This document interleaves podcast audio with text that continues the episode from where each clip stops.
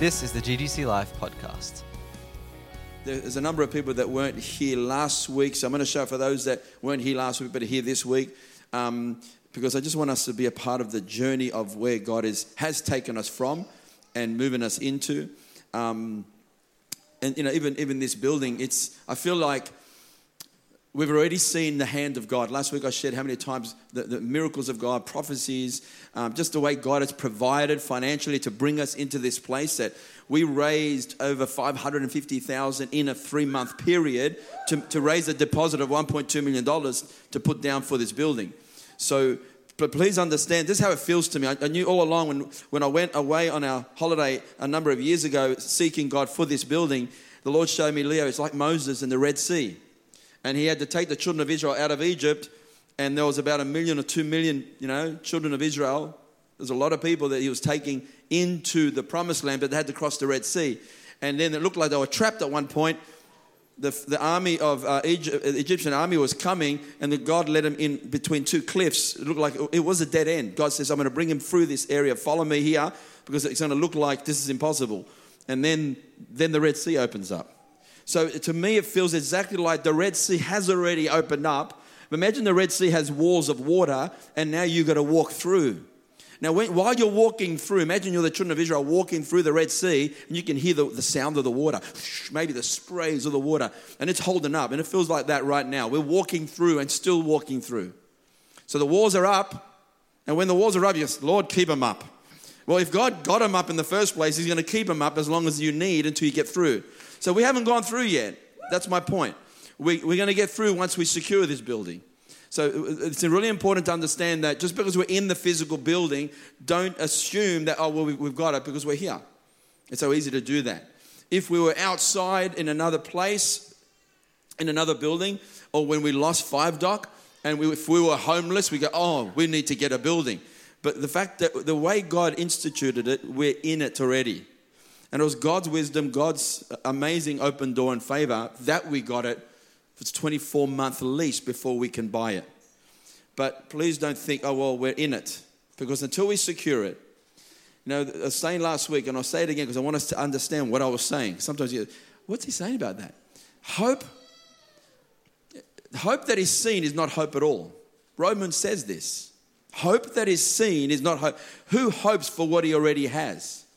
I was hoping for a wife when I didn't have a wife. Once I got a wife, I don't hope for another wife. I have a wife.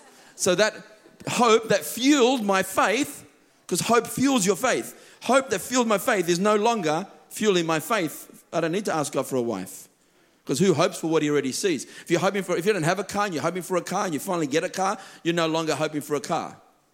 So who hopes for what he has? So because we already have it, because we already see it, because we're using this building and we've got the comfort of this building, don't be uh, lulled to sleep to think we've got it, because we don't have it until we secure it.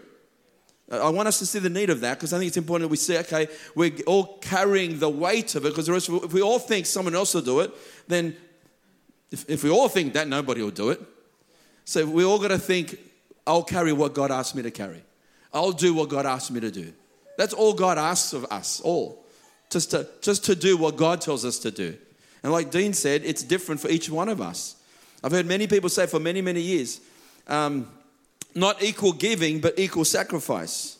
Well, it's not really even equal sacrifice, because the sacrifice is depend, de- determined by your faith and obedience and your level of maturity and how, you know, where you're at. So our, our sacrifice is going to be different as well, as we obey the Holy Spirit. And it'll be different all the time. So I want to show you briefly, just to give us a bit of a history. Remember, you know, the church started in nineteen ninety. And in um, last Sunday of October, um, I left the other church. The next Sunday, we started church in my mum's lounge room. And so we went, we used to go to the streets, Westfields, Burwood, witnessed anyone. Um, Heidi was one of the ones that listened to us. Um, and she came to the Lord. And Um, There was a few others that were witnessing every, every, you know, every every single day. I'd go out, pray in tongues in my room, and then go out and witness to people. King's Cross was the place where we used to go every Friday night and preach the gospel all the time. One of our first converts was an alcoholic out in the streets. Um, he got saved. His story was he was desperate. He was full of. He was actually absolutely drunk. That's that's him right here walking in. Um, he he climbed a fence that night after we prayed for him. I remember praying to pray, Lord, touch him. You know, he didn't even know I was praying for him in, in King's Cross. So, Lord, touch this man, because he already heard the gospel. And yeah, just leave it there for a sec. And um, he got radically, uh, no, that, that, that night he was going home, he climbed the fence with his bottle of alcohol and he, and he dropped and it broke. And that was his last drink, because he came to Tuesday night sort of Bible study in my home and gave his life to the Lord. And so this is where we had church in the lounge room. That's Ironi. He's in heaven now. Um, he was one of my best friends who started the church with me. And um, actually, there's a few people in heaven now. That's how long the church is going, so that's fine. But he did pass away young. Um, and so that's our lounge room. Yeah, can move it forward now. And um, we used to use milk crates. You know, milk crates? One, two, three on top of each other. That was the milk crates there, see? And the nice tablecloth to make it look nice. Um, you couldn't tell those milk crates, but... And um, there's some people that used to come to our church back literally in the garage. We used to preach the gospel on radio, and one of the one of the uh, couple there that came to church, they came to, you know, that, you know, when you hear someone on the radio, it sounds like this guy must know what he's talking about because he's on radio, because usually that's what media does. We think they know what they're talking about. Anyway, they come to um, hear the gospel, you know, I talked to them on the phone, and they came to our backyard in our garage, and that was church. And she still gave her life to the Lord, her and her husband. And um, it's amazing. So this is Burwood Girls High School. We used that building for two months. We used to put out seventy, seventy chairs, and about three people would come. Um, and that's a Concord Oval, which now they're revamping. That's a Concord Oval. It used to be a massive stadium. It was a function centre there. That's a Coronation Club. That's on Burwood Road. We were there for about six years, I think. That's Five Dock R S L Club. There's Colin and Sonia there. Brendan! Mango. Agnes is there.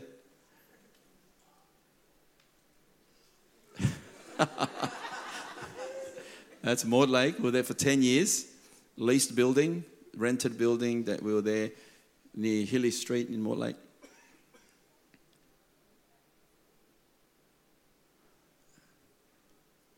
Is that Sal? That was Sal. His long hair rocking it. No, short hair rocking it. That's A C A in Italian Forum.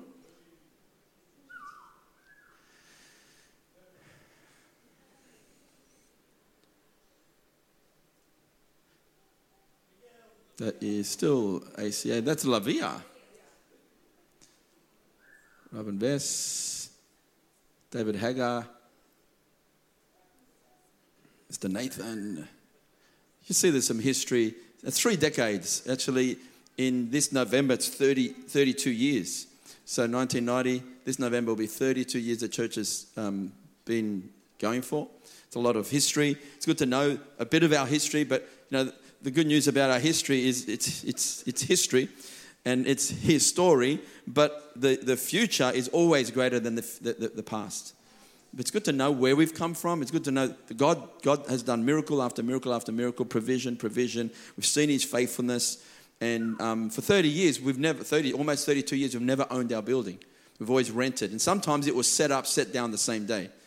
We used to sometimes you know, it's a lot of lot of work sometimes because you'd take all your stuff out of the office space, put them in a van, then you drive to the building, put it up first floor into the building for Sunday, then take it back down into the van, back to the other office, another first floor. So that was done every single Sunday for many, many years. Um, so you had a whole setup team to set up. So we, we can take for granted that we don't have to do that every Sunday now. Isn't that amazing? That's so good. But, you know, if we didn't get this building, we would have done it in a in a, in a, in a R S L club or in a um, soccer club. We looked at that and it was so expensive to lease a building to set up, set down. It was crazy. Thousands and thousands of dollars, like three or four thousand dollars a Sunday just to lease. And that's just a Sunday set up, set down. And you don't have anything during the week. So let's not take for granted the price that people have paid to bring us where we are. People have already given sacrificially and given, stretched themselves and trusted God and sowed into the kingdom. When we have done it, God always has taken care of us. I, I really believe with all my heart, if you give in obedience to God, then God takes care of you, one hundred percent. God's not obliged to take care of you if we don't, if we do it out of other reasons. But we do it out of, because, Lord, I care for your kingdom. I want your gospel to be preached. Uh, and, and we're giving, I want to talk about this a little bit. We're giving for the next generation. Not just giving it for ourselves. We're giving it for the next generation. Um, I want to show you Haggai, the chapter one, because the prophet speaks, the prophet speaks to the children of Israel. They were, the, the, the, the temple was laid in ruins. It was wasted. It wasn't in use. Because it, it, it was destroyed, it, it, they weren't using it. And the prophet Haggai speaks, and he says this in verse two, "Thus says the Lord of hosts, this people says, the time has not come, even the time for the house of the Lord to be rebuilt." So God, through the prophet, speaks directly to what the people are thinking. The people are thinking the time to rebuild the temple is not now. It's not the right time. It's, it's, it's interesting because you, we're going to come up with excuses. So their, their excuse for the day was, yeah, we, we know that re, we know we're going to rebuild it, and we will rebuild it, and the temple should be rebuilt. We're not arguing about that, but it's not now. The time's not now for it to be re- rebuilt. And so Haggai was saying, this is what the people are saying, the time has not yet come even the, for the house of the Lord to be rebuilt. Then the word of the Lord said, uh, came by Haggai, the prophet, saying, verse four, "Is it time for you yourselves to dwell in your panelled houses while this house lies desolate?" So think about it. Their mindset gave them an excuse that the time wasn't ready for the building of the, you know, rebuilding it. So their perspective of life was, no, it's not right time, but yet they were taking care of themselves. Their house, they were they were living in panelled houses. They they were making sure that they were comfortable, but the house, the temple where the priests should be preaching and, and ministering and offering the sacrifices and the purposes of what God instituted in the Old Testament couldn't be fulfilled because they're saying, no, it's not now. Haggai, the prophet, spoke to them and he said, "Now, therefore, thus says the Lord of hosts, consider your ways." Stop, contemplate, think about your ways. Think about the road you're on. Think about the, the thought life you're thinking, the mindset you, you're walking in, and the perspective you have about life. Because the way you're looking at it is not God's way of looking at it. And he basically says, you have sown much, but harvest is little. I mean, who wants to live like that? Who wants to sow a lot, but harvest little? They worked hard. It's agriculturally too. They worked hard in the fields. They sowed, they sowed, but for some reason, they're not, they're harvesting little. But he goes, um, you eat, but there's not enough to be satisfied. You drink, but there's not enough to be drunk. You put on clothing, but no one is warm enough. He who earns wages puts it into a purse with holes in it. It's like having a pocket with holes, and I put money in it, and every time I put money in it, it just falls out. It feels like that sometimes because, you you, you, you know, the, the world can get so busy, busy, busy, and you and you can get distracted if you fulfill. If you don't fulfill God's purposes, it, it's like that. You are putting money in pockets or purses or bags with holes in it. What we think we should do is just, well, let's work harder. Let's work harder. Let's work longer hours. Let's get another job. Let's put more money in the hole, in, in the bags. But the problem is there's holes in it. So to me, wisdom is fix the holes. What's wrong with the holes? Why is there holes? Let's patch the holes up so that when I do work, it doesn't go to waste. The Lord here is trying to correct them and says, and he says, "Thus says the Lord of hosts." He says it again. "Consider your ways. Go up to the mountains, bring wood, and rebuild the temple." Bring wood. I mean, that might sound like nothing, but go up to the mountain. You've got to climb the mountain. Then you've got to chop down the trees. This is called work. You've got to chop down the trees, bring the wood that's going to rebuild the temple. Do the work, pay the price, do everything that God's asked you to do so that you can rebuild the temple. And he says, "So that I may be pleased with it and be glorified, says the Lord." Rebuilding the, the, the temple was to please the Lord. "You look for much, but behold, it comes to little. When you bring it home, I blow it away. Why? Declares the Lord of hosts, because of my house which lies desolate, while each of you runs to his own house." Therefore, because of you, the sky has withheld its dew, and the earth has withheld its produce. I called for a drought on the land. I mean, God's trying to say the reason why you're not prospering the way you should be prospering is because I'm calling for a drought, because you're not putting my kingdom first, my purposes first. It's like a, a heart shift. If I mean, in, in, think about what Jesus said. You know, he said, the Gentiles seek after all these things, but not you. You should seek first the kingdom of God and his righteousness, and all these things will be added to you. It's it's this shift thinking, God, I want to make sure your kingdom comes first. When you think about that and the purposes of the kingdom, God will take care of us. Because we're, we're thinking about him, he, he takes care of us. We take care of his house, he takes care of our house. It's just the way he does things. He, he says in verse eleven, I called for a drought on the land, on the mountain, on the grain, on the uh, on the mountain, sorry. He goes, on the grain, on the new wine, on the oil, on what the ground produces. God called the drought on all these things, on men, on cattle, and on all your labor of your hands. Imagine God calling for a drought for that. Then Zerubbabel, the son of Shealtiel, the jo- the, and Joshua, the son of Jehozadak, the high priest, with all the remnant of the people, obeyed the voice of the Lord their God and the words of Haggai the prophet, as the Lord their God had sent him, and the people showed reverence for the Lord. They obeyed God. They fixed this, and they said, no, we'll put God first. They obeyed and showed reverence for the Lord. Then Haggai, the messenger of the Lord, spoke by the commission of the Lord to the people, saying, I am with you, declares the Lord. So God's with them because they shifted their hearts and said, we're going to put first the kingdom. We're going to make sure the temple's rebuilt. So the Lord stirred up the spirit of Zerubbabel, the son of Shealtiel, governor of Ju- uh, Judah, the spirit of Joshua, the son of Jehozadak, the high priest, the spirit of all the remnant of the people. And they came and worked on the house of the Lord of hosts, their God. So they did it. And every and when you read chapter uh, two, it actually says, remember, before you changed your heart and you started putting the kingdom first and, and built the temple, remember, when you look for twenty, there was only ten there. When you look for fifty, um, you know, places of um, barrels of hay, there was only twenty-five. There was always lack. There was always lack when you didn't put my kingdom first. But look now, the moment you put my kingdom first and take care of my temple, the moment you're blessed. He's trying to remind them, look, the moment you put your heart into the kingdom, it's, it's a shift. In, in understanding it in the new covenant, it's understanding, God, we do want your kingdom to be going forward. We want the gospel to go forward. If we quickly turn to um, First Kings chapter seventeen, it's a powerful example of, of how does God take care of us? How does God touch the common everyday thing in our life and make it supernatural, multiply it supernaturally? How does he do that? The principles are here in Elijah. Chapter seventeen, verse one. Now Elijah, the Tishbite, who was of the settlers of Gilead, said to Ahab, as the Lord, the God of Israel, lives, before whom I stand, surely there shall be neither dew nor rain these years except by my word. Now, he, he, he pretty much pronounces the fact that there will not be any rain until I say so. And we know the story because we can look back at it. It was three and a half years. Three and a half years of no rain, three and a half years of drought, heavy drought, right? So the thing is with a prophet, when you prophesy the word of God, you have to live in your prophecy. You just declare the word of the Lord. Now he's got to live in the drought himself. The word of the Lord came to him saying, go away from here and turn eastward and hide yourself. He had to hide himself from who? The guys that didn't like his prophecy. King Ahab, those guys, that, some of them were hunting him down. Because he prophesied something. Because you're, you're serving false gods, there will be a drought. He only released the rain after they, they all turned back to the Lord.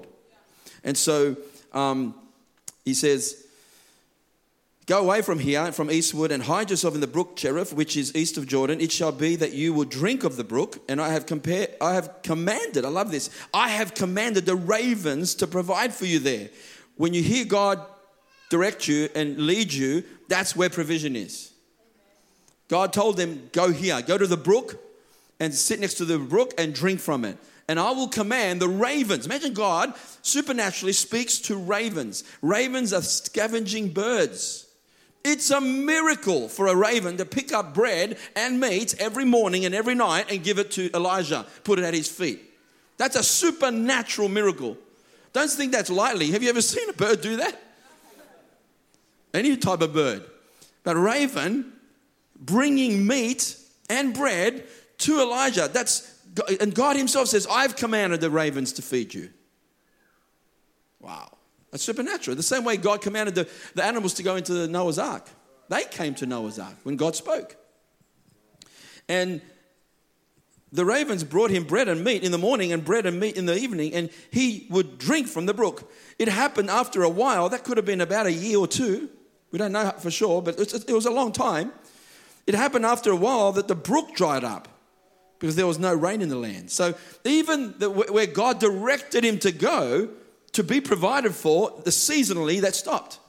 God says, okay, the water's run out. Now I want you to go somewhere else. He could have got stuck in his way and go, no, but you said to come here. We've got to keep hearing God. It's, we, we always we always depended on God. We're always dependent on the voice of God. He did direct him to go there, and that for a season it did provide for him. It might have been six months to a year, year and a half, but now that's dried up. God said, now get up and go. Then the word of the Lord came to him when it did dry up, saying, arise, go to Zarephath, which belongs to Sidon, and stay there. Behold, I have commanded a widow there to provide for you. Now God spoke to a widow to provide for Elijah. Remember, Elijah's the man of God. He's the prophet of God. And he goes, go there. And that, that was about one hundred twenty-six kilometers away. It's probably at least three to four days' journey of walking. Depends how many times you stop. It's not, it's not, it wasn't close. It, it would have taken him three or four, maybe five days of walking to Sidon. And when he gets there, the moment he walks into the city, the moment he gets to the gates, look what happens. He commands a widow. God spoke to the widow. So he arose and went to Zarephath. And when he came to the gate of the city, behold, a widow was there, gathering sticks. And he called to her and said, please get me a little water in, in a jar that I may drink. It could be he's walked for long, long, all day long, probably hot, and he's probably so thirsty. First thing that comes to his mind, he sees his widow, widow and says, can you get me some water? And she was going to get it. As she was going to get it, he called to her and said, please bring me a piece of bread in your hand. But she said, as the Lord your God lives, so she knew that he was a prophet of some sort. I have no bread, only a handful of flour in my bowl and a little oil in the jar. And behold, I am gathering a few sticks that I may go in and prepare for me and my son that we may eat it and die. This is at the end of the drought for her. This is like, I've run out of my resources. I've, I've, I've eaten everything that's in the house. There's only one more meal left. A little bit of flour, a little bit of oil. Oh, and he says, she says to Elijah, I was going to make this last meal. We're going to eat it and we're going to die. Going to live on the strength of that. And that's it. We're, we're at the end. Just imagine the reality of this.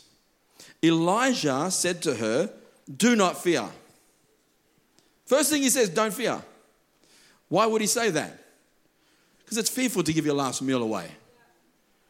Do not fear. By the way, Jesus refers to this example here. And he says, there were a lot of widows in Israel. None of them was Elijah sent, but to this widow in Sidon. Jesus said that. So Jesus pretty much is explaining that God was, God sent Elijah for the widow. But God also said, I commanded the widow to provide for you. God said, I'm, I, because this widow had the faith to listen to Elijah, had the faith and the respect and the honor to obey Elijah, God says, I, I delivered her, but not all the other widows in Israel. But he was basically saying, the prophet's not honored in his own hometown. Jesus is in Nazareth, and he says, prophet's not honored here. I can't do many mighty miracles here. There were a lot of Israel, a lot of widows in Israel that were starving and needed help, but none of them was Elijah sent to. Why not? Because they didn't have the faith to receive him. They didn't believe he was a prophet because he's so used to him, familiarity. But to this woman, God sends Elijah to bring deliverance, supernatural deliverance. And the first thing he says is, do not fear. Anytime I give, every time I, me and my wife give to the house of God and to the purposes of God, of course there's going to be an element of fear when you look in the natural.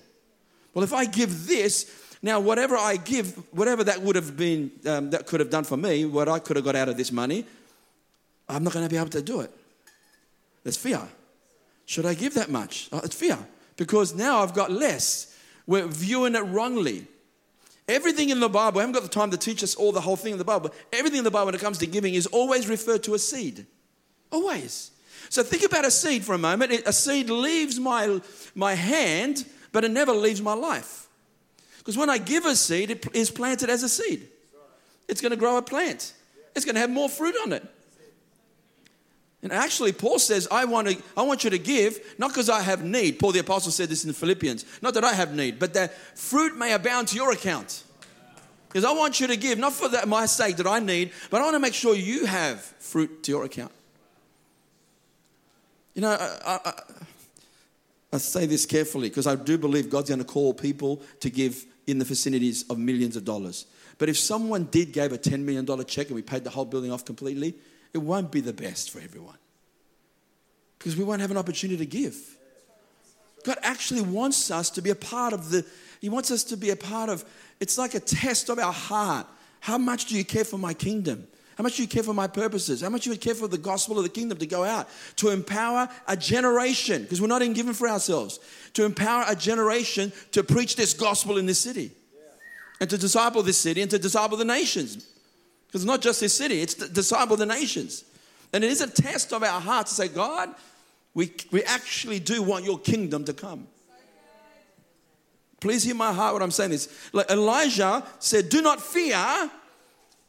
Do as you have said, but make me a little bread cake from it first and bring it out to me. And afterwards you may make one for yourself and for your son. For thus says the Lord of God of Israel, the bowl of flour that you're talking about, that's in your hand, that's a natural bowl of flour. It's just their last meal. It's, it's in your home.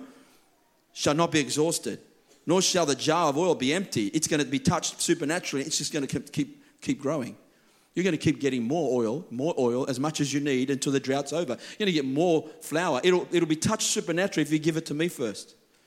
What what I what I get, there's a lot of stuff I get out of this, but what I get out of it is the widow didn't offer it to her him. He Elijah called it out of her. Elijah said, "Give to me first." That was probably the last thought in her mind. What? Give it to you first? This is my last meal with my son, especially a mother. You know what mothers are like? My wife, no, you give that to the kids first. Make sure they eat first. There's, there's no uh, father, there's no husband to provide. And a mother, you know what a mother's like. She'll give her, she'll give her last everything for the kids. And now the prophet is saying, give it to me first. But he gave her the promise. You give it to me first, then make one for yourself.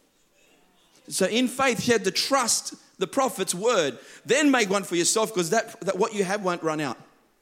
Oh my! But she had to learn to give before the supernatural thing happened. Do not fear. That's what Elijah said. Because it's a fearful thing to give your last meal. That last meal to her was like the woman with the two mites. The widow. That, you know, remember Jesus? He stood at the treasury. Just in case you didn't think Jesus is like this. He's got the guts to stand. And in those days, they'd all stand up and come out and, and they'll give their money at the box at the front, for example, right? So imagine all the rich, wealthy people, the Pharisees, wealthy, and a lot of money. Out of their abundance, the Bible says, they gave. And they wanted to do it to impress people. Look. And, and they want to show people how much they're giving. And Jesus says, they gave of their abundance. Out of their abundance. And I think a lot more left over. This widow gave all she had to live on. Two mites. And Jesus says she gave more than all them. But Jesus, interesting, was watching them and then used it as an object lesson. Another interesting thing is Jesus let the widow give her last two mites. I mean, my, my compassion would be, no, no, no, you don't, don't give it, keep it, keep it. You know, actually, let us give you money. That's what we want to do. But Jesus knew the power in giving your last two mites. God will take care of you. That's our Jesus. I really believe he he trusted the Father. And I don't know, you know, these things we'll know when we get to heaven. Maybe after the whole meeting was over, maybe Jesus himself went to Judas and said, Judas, you know the treasury? Give me some money. And took care of the widow himself. He could have. But he still let her give first. It's the principle in learning to give. And then she, she went and did according to the word of Elijah, and she and he, she and he meaning she she and, the, and Elijah and her household ate for many days. The bowl of flour was not exhausted, nor did the jar of oil become empty, according to the word of the Lord, which he spoke through Elijah. According to the word of the Lord, Elijah spoke it and God backed it. I'm not, I'm not, I'm not, there's some things I need to just declare. That's okay. I, I, I feel as a leader I have to speak it out. And, and it's the principle of the kingdom. It's the way God says we should do things. But Daniel Hagen was here. When Daniel Hagen was here, they were doing a building project for Sunshine Coast, where he's from, to buy a building. And two people gave two point two million dollars pledge. That's one million dollars plus each. And, and I and I've been I, I've been feeling God. I feel, I feel God. We're gonna. I just believe there will be people that will give a million dollars. And we got I got to speak it out. And see, someone's million, someone giving a million, to them it's like someone else that gave ten thousand. Someone giving ten thousand could actually be a bigger stretch than someone else giving a million. So it's not the number, it's not the figure, it's the obedience. So we're talking about the two mites. It wasn't the amount. To her, it was everything. And just want to quickly show you in, in First Chronicles twenty-nine. First Chronicles twenty-nine. I'll show you King David. This is at the age of around seventy. So he's he's ruled for thirty-three years in um, Judah. I mean, sorry, Israel, and another seven years with uh, Judah. So it was forty years all up. In um, seventy, he's about to, this is a season where he gives it over to his son Solomon to lead, but he had it in his heart to build a temple. David wanted to build a temple for God. And, and, and God says, no, you can't build a temple. God told him you can't because you've got blood on your hands. Your son will do it. Could have got upset there. I wanted to do it. But it's okay. You know, he was fine with that. He knew, he trusted God. When you when you study the, the, the amounts that they gave, just in case some people think, wow, eleven million dollars, that's absolutely nothing to God. Really is nothing. But the sanctuary, the tabernacle one where Moses raised money for the, you know, that was billions of dollars of gold. Billions. David here, according to the gold amount now, it probably gave around twenty billion dollars worth. It's all different. Everyone's got different sort of amounts. But we know it's in the billions, easy. The weight of gold, it actually says how the weight of gold that he gave. He gave a lot of, he gave so much. But I want to show you in verse two of twenty-nine. He says, now with all my ability, David says, I have provided for the house of my God. Not that stood out. The Lord, help us become a people that with all our ability, we give to the house of God. With all our ability, we do it. And he says, the gold for the things of gold, the silver for the things of silver, the bronze for the things of bronze, iron for the things of iron, wood for the things of wood, oxy stones and inlaid stones and stones of antimony, I don't even know what it is, and stones of various colors, all kinds of precious stones, alabaster in abundance. Moreover, in my delight, that word means to enjoy, to do it in pleasure, in my delight in the house of my God, the treasure I have I have of gold and silver I give to the house of my God, over and above all that I've already provided for the holy temple, namely three thousand talents of gold, gold of Ophir, the best gold there is, seven thousand talents of refined silver. This is of his own personal treasure. He says he give, he gave. Then he says this, once he gave willingly with all that his might, with all his ability, then David said, who then is willing to consecrate him uh, this day to the Lord? Who is willing to consecrate? The word consecrate is to be filled and full. Who's willing to be filled and full of God to give themselves to the Lord in this area of giving? And please hear this. Who is willing? Every time God wants a willful offering. He doesn't want you to give it out of any necessity. He doesn't want you to give out of I have to. He wants you to do it out of a willful I want, I want to. Your heart remains free. I want to do this by faith. I, I trust God. I want to do this. Moses did it with the children of Israel when he gave up, when he took up an offering. He actually says, anyone that is willfully wants to give, give. Who then is willing to consecrate himself to the Lord this day? Then the rulers of the fathers of households, the princes of tribes, these are all the leaders of Israel, and the commanders of thousands and the commanders of hundreds with, with the overseers, overseers over the king's work, offered willingly. They all offered willingly. They all wanted to. And it tells you how much they gave. Then it says, whoever possessed precious stones gave them to the treasury of the house of the Lord in care of Jehiel. Then the people rejoiced because they had offered so willingly, for they made their offering to the Lord with a whole heart. So we're doing this in obedience. We want to give this to the Lord and his work with a whole heart. And they did it willingly. And because they did that, they rejoiced. And then we had a few words about doing this with joy. I really believe as we willingly wanted to do this, we do it out of joy, and it's a re, it's a rejoice, there's a joy that's released. There's a joy that's released when we say, God, we put your kingdom first. Not to mention, but yes, we put its kingdom first. That's why it's hard to use the word sacrifice. It really is for me. Because how can we say it's a sacrifice to give to God? God's in debt to no one. God says, don't be deceived. God is not mocked. A man reaps what he sows. So whatever we sow, we reap a harvest of it. So how can that be a sacrifice? Now, really, I really mean that with all my heart. I can't look at my life and go, oh, I've sacrificed to give to the Lord. God just blessed me over and over and over. He really has. I'm a test- we are a testimony of the blessings and the provisions of God because we've done this as a lifestyle since we become Christians. And you too. There's many testimonies everywhere here that when you truly give to God, God takes care of you. I just want to, I, can I have a few more minutes? Is that all right? Who gives me five minutes? five, ten, fifteen, twenty, twenty-five, thirty, thirty-five. Just joking, just joking. forty. No, I, I just want to get to something because I love David's heart. I just love it. I go, God, we've got to have this. This is this is the intention of God. It's not about the money. It's not about. It's even. It's not even about the building and buying the building. It's actually the intention is God wants your heart. Listen to this. So David blessed the Lord in the sight of all the assembly, and David said, blessed are you, O Lord God of Israel, our Father, forever and ever. Yours, O Lord, is the greatness. Do you believe that? Yours, O Lord. Lord, you're the greatness. And he goes on to say, and the power. That means yours is the power, yours is the glory, and yours is the victory. And yours is the majesty. Indeed, everything that is in the heavens and in the earth are yours. Do you believe that? Come out of this place and Lord, you own everything. Everything in the heavens, everything in the earth, it's yours. He says, yours is the dominion or the kingdom, O Lord, and you exalt yourself as head over all. Both riches and honor come from you. That's a powerful key word there.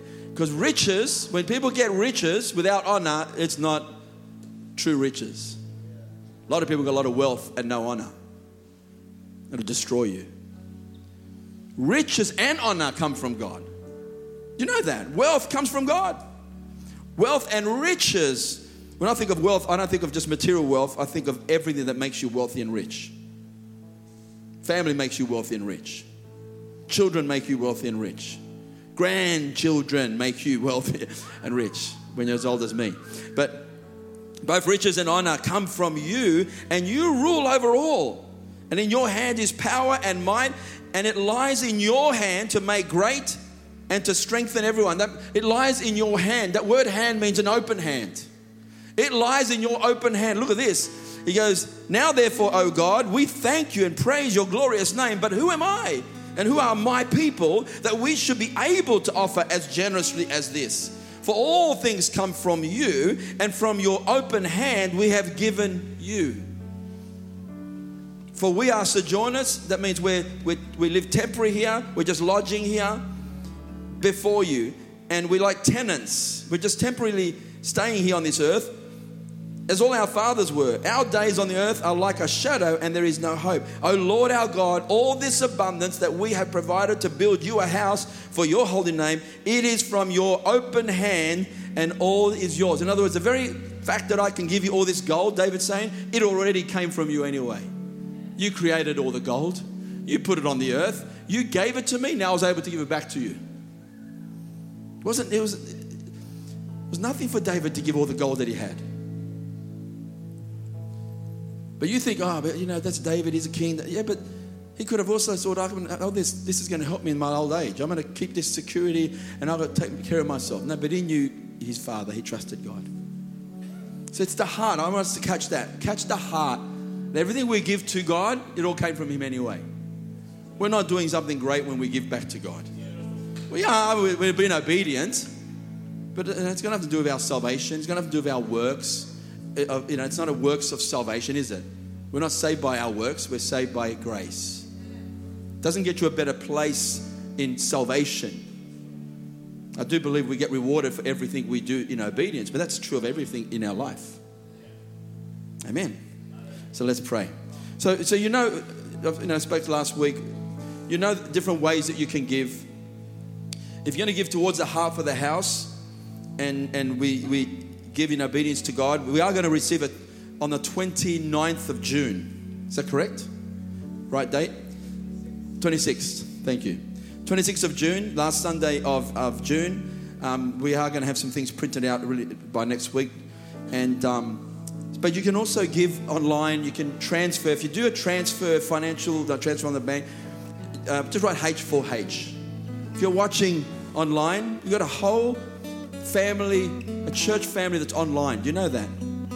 Someone sowed. This is this is God's faithfulness again. That doesn't even come in person. Not a part of our church family in person, but they're part of our family online. And they sowed ten thousand dollars from last Sunday. ten thousand dollars sowed it straight into the... Isn't that amazing? Doesn't even belong here, but to me that's a seed, man. All you need is a hundred of those people. There's already there's already a million dollars. There's already our target that we need for this year. God says, look, I can do it so easily. I can I can send money to you with someone that doesn't even come to your church. You know, someone, uh, uh, last year, just want to quickly encourage us all, last year we had about seven, sixty thousand dollars to seventy thousand dollars come in from other churches and other people. Someone from overseas, a ministry, gave into us. So, so ten thousand dollars to us. Doesn't... Anyway, a church, partnering church, N C M I partnering church, sowed their last... This, this really touched my heart. He rang me and he said what he was going to do. I couldn't believe it. Yes, we spoke to all our elders. We're all in agreement. They were going to give us everything they saved for them to buy a building.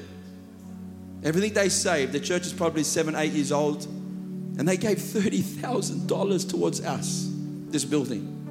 thirty thousand. And it was everything they saved. They said, we just feel in God to support what God's doing with you.